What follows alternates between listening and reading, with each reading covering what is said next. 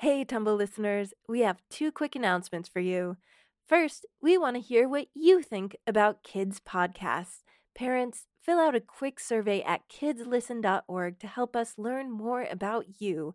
That's at kidslisten.org. Second, we're doing a free live show in Boston this Sunday, October 9th. We'll be at the Cambridge Science Festival with some special guests from Life Lab. Details are in the episode description. Would love to see you there. Hi, I'm Lindsay. And I'm Marshall. Welcome to Tumble, the show where we explore stories of science discovery. This is part four of Life Lab, our five part series about how tiny life can change the world. In our last episode, we sat in on a conversation between a dad and his eight year old daughter as they figured out how to make good decisions about synthetic biology. It gave us some ways to think through some tough questions. You should listen to that episode if you haven't already. Now, we're about to discover the most trend setting, future thinking, avant garde, next, next, next, next, next season's fashion, all made with synthetic biology.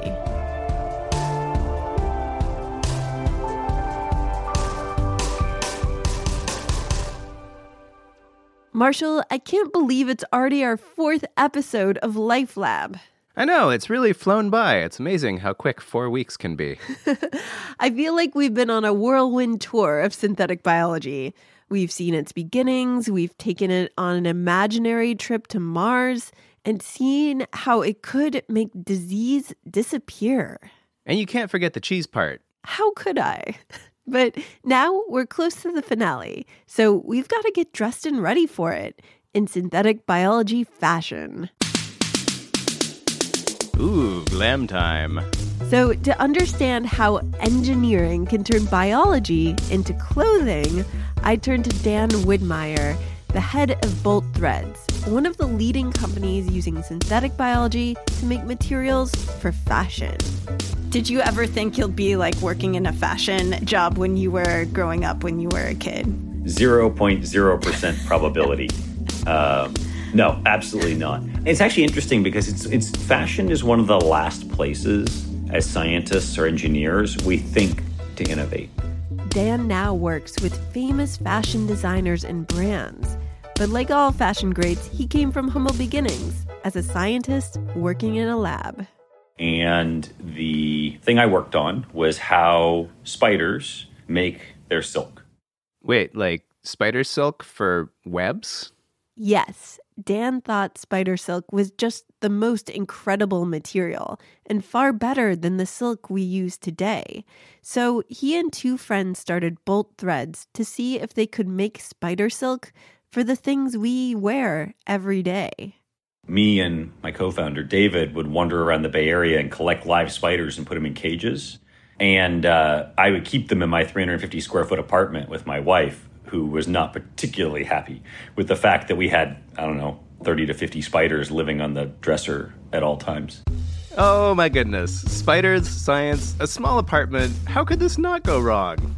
sounds like a twist on Spider Man, except they escape and start their own clothing company. I know. When I talked to Dan over Zoom, he looked like a regular scientist turned CEO, not a scientist turned superhero. But I had to ask Have you ever been bitten by a spider? Yes, and I do not have superpowers yet. if I look at to the canon of Stan Lee's Spider Man, you know, it's the combination of radiation and spiders, and we've only had spiders. You know, I've not been bit as much as I thought I would when we started working with spiders. I mean, I guess not everyone gets into spiders to gain spidey senses. Yeah, some people just think spiders are super cool and interesting. We wanted to know what the different silks were that different spiders make because an individual spider makes six or seven different kinds of silk. Wait, he just said one spider makes six or seven different kinds of silk? Like I thought they just made the like one web kind. I know. That's what I thought too, but their bodies actually contain little silk factories. Like imagine their butts holding tiny spools of silk thread. I, have got the image. I'm going to admit it's not a pleasant one. And the silks have different properties. Like some are super strong, some are super stretchy, like rubber. In fact, spider silk is five times as strong as steel if steel was as thin as a thread of silk. That's incredible. You think of silk as being soft, but this makes it sound like a really tough fabric. It combines both beauty and brawn. But while humans have managed to work with silkworms to make beautiful clothes from their cocoons, spider silk hasn't been quite so easy to work with. An individual spider has maybe 50 milligrams, so 50 thousandths of a gram of silk in there. And your average shirt weighs, you know, 200 grams, something like that. Like that'd be a lot of spiders. So can we find a better way to make the same thing the spider makes? And that's where we go to synthetic biology. Yeah, I mean, that makes total sense to me because a spider silk farm with like 7,000 spiders thousands in it. and thousands of spiders. People actually have nightmares about that, I'm pretty sure. it's definitely the setting for a horror film. So, how can we get spider silk without the creepy spiders? What we'll often do is copy, in the case of the silk, copy the DNA, the instruction set for making spider silk protein, out of those cells from the spider and put them in another cell. There's that copy paste method again. Bolt threads puts the spider silk DNA into brewer's yeast, which is the same stuff that brewers use to make beer. And then we grow it in big fermentation tanks. So instead of beer coming out of those big tanks, you get the stuff that makes spider silk. Wait, so like it's like a giant soupy puddle? how, do you, how do you get the threads? Well, it's like a yeasty molecular mix, and it takes a lot of steps until you're able to make clothes out of the stuff. Bolt calls their fake spider silk b-silk. Well, that's all cool, but I have one big question. Shoot. Why is this a problem that needs solving? We'll find out after this quick break.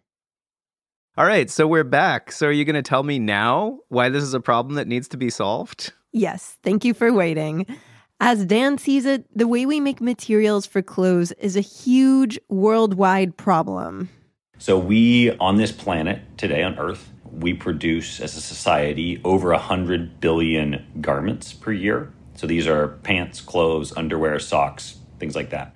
Wait, a, a hundred billion pieces of clothing every year? Are they counting each sock twice? A Is par- hundred billion altogether, and much of it is made with polyester, a fabric you might have heard of. It's a synthetic fiber that's actually made with oil. Wait, so it's like oil we put in our cars? Like the stuff that you burn to get to the store, that goes into our clothes? Yes, probably the clothes you're wearing right now have some amount of polyester in them. The t shirt I'm wearing is probably a polyester cotton blend. The polyester will be around long after I'm dead. Wait, so he's saying that the materials in the t shirt that I'm wearing right now are going to outlive me? Yes, the current estimate is that it takes about 300 years for polyester to go away in the environment. It's essentially plastic. Oh, so throwing away your t shirt has the same issue as throwing away your plastic bottle. Yeah, and that's a big problem because even if we give our clothes to other people after we're done wearing them, we're just not going to be able to wear the same clothes for 300 years. They're all eventually going to get thrown away. So, like, you can draw out the day that happens, but at some point it's going to get thrown away. And the vision at Bolt is if everything's made of biomaterials, when that product reaches the end of its lifespan, or if you lose some of it, it gets torn, a little bit of the fiber goes down the drain in the washing machine. If it's made of biomaterials, it's a material that the earth can process in a much faster time scale. Meaning these materials can biodegrade, just like the silk in a spider's web. Wow. Well, that's great, but are we all going to be only wearing spider silk clothes in the future? Because that would be a big change in my wardrobe, I, I think. No, Dan envisions different kinds of biomaterials replacing almost all the materials we use now. Another one he's working on is leather. One thing that most people don't know if you buy a piece of leather, it's up to 40% plastic. The plastic helps preserve the leather so it could last as a car seat or a couch, for example. Well, that's insane, but how do you make leather without cows? From mushrooms, of course. Wait, what? If you go find a mushroom in your yard with a parent and you dig underneath the soil, you find all these white, stringy, thread like things underneath. Those are the mycelium. They're part of the mushroom that are in the soil breaking down dead stuff. Okay, so it's like mushroom roots or something. Yes, those stringy threads are the key. We have an, this product, Mylo, where we use those threads, the mycelium, as the fiber component that makes a really amazing leather like material. Famous designers and brands are already using Mylo for footwear, bags, and even yoga mats. That's crazy. And where do I get myself a mushroom leather jacket? And can it have a mushroom emblazoned on the back? right now, products made with Mylo and spider silk are very rare and pretty expensive. But Dan says that won't always be the case. So we're right at the beginning of a lot of these biomaterials coming out in the market and things that you can buy. He says the idea is that it will get cheaper to make biomaterials as they have more practice making them. Then more stuff will be made with biomaterials, and eventually they'll replace the materials that are bad for the planet. That all seems great, but uh, you know, I'm thinking about what we learned in the last episode with Sam and Izzy. So, how do we know that this is the right solution for this problem? Yeah, I was thinking about that a lot too. Do you ever think about like what could go wrong with this? Oh yeah, all the time. People have worried about genetically modified organisms escaping the lab and contaminating other environments since those very first experiments back in the 70s. Uh, this continues to sound like the start of a comic book where there's just like wild bacteria making sweaters. Well, Dan says that his company works hard to ensure that nothing crosses the barrier from the lab to the rest of the world. You know, we have a general principle that none of our materials are living materials when they go out the door, right? A sheet of Mylo is dead. Like the mycelium are no longer alive. Same with the spider silk. The organism that grew it doesn't go into the product. That's good, but I feel like there's so many other questions that we could be asking, like maybe questions we don't even know that we should ask. I know, and Dan knows that too. I think in all new technology, you can never answer those questions with 100% certainty. Only with hindsight can you come back and say, here's what we did right, here's what we did wrong. He said the best thing they can do is try to answer their own question. How do we make sure that we're constantly getting better on how we're taking care of the planet? I think that's a really excellent question. Yeah, it means you can always go back and ask more questions about whether biomaterials are the right solution. But one thing is for sure the problem of how our clothes are made is a problem that needs solving. In the words of the great fashion guru Tim Gunn, you've got to make it work. You have to make it work. Fashion is all about creativity, but that creativity can go beyond creating the newest looks to changing its impact on our planet. It's one of very few industries that literally every person on the planet uses. Most things are used by some people, not all people. There's a handful of things that all people use. And anything, in my opinion, that all people use is by definition an important sustainability crisis. In other words, when there are over 8 billion people on Earth, how do we keep them all clothed, fed, and healthy while keeping our planet healthy at the same time? That's like definitely the hardest question of our time, I would say. In our final episode of Life Lab, we'll tackle the biggest challenge of them all. It's definitely possible that we can play a huge role in solving climate change. Yes. That's next week on Life Lab.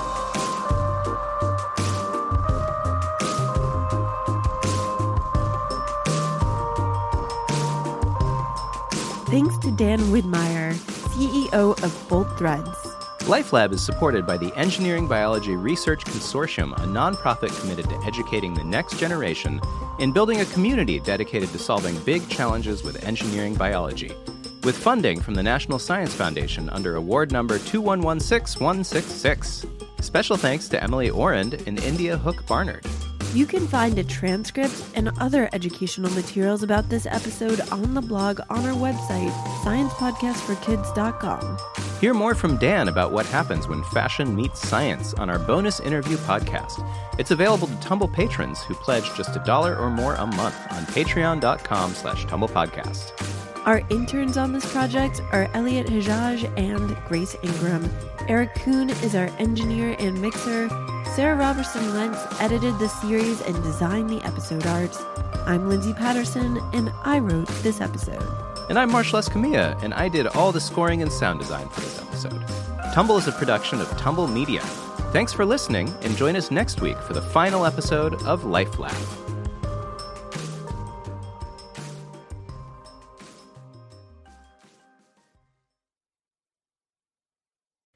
Thanks so much for listening to that episode. And now that it's over, we've got some birthday shoutouts to give to our supporters on Patreon.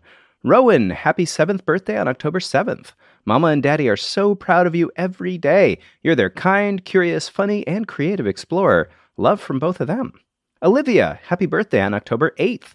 Lots of love to our scientists in training from Mom and Dad. Elijah, happy birthday on October 11th. Don't stop asking questions. Ulysses, Mama and Dad love you so much and are so glad you love science and happy birthday on October 14th. Thanks to all of you and to everyone who supports Tumble on Patreon. If you want to get a birthday shout out of your own, like these fine folks, simply support Tumble on Patreon at the $5 level or higher by going to patreon.com slash tumblepodcast. Once again, that's patreon.com slash tumblepodcast.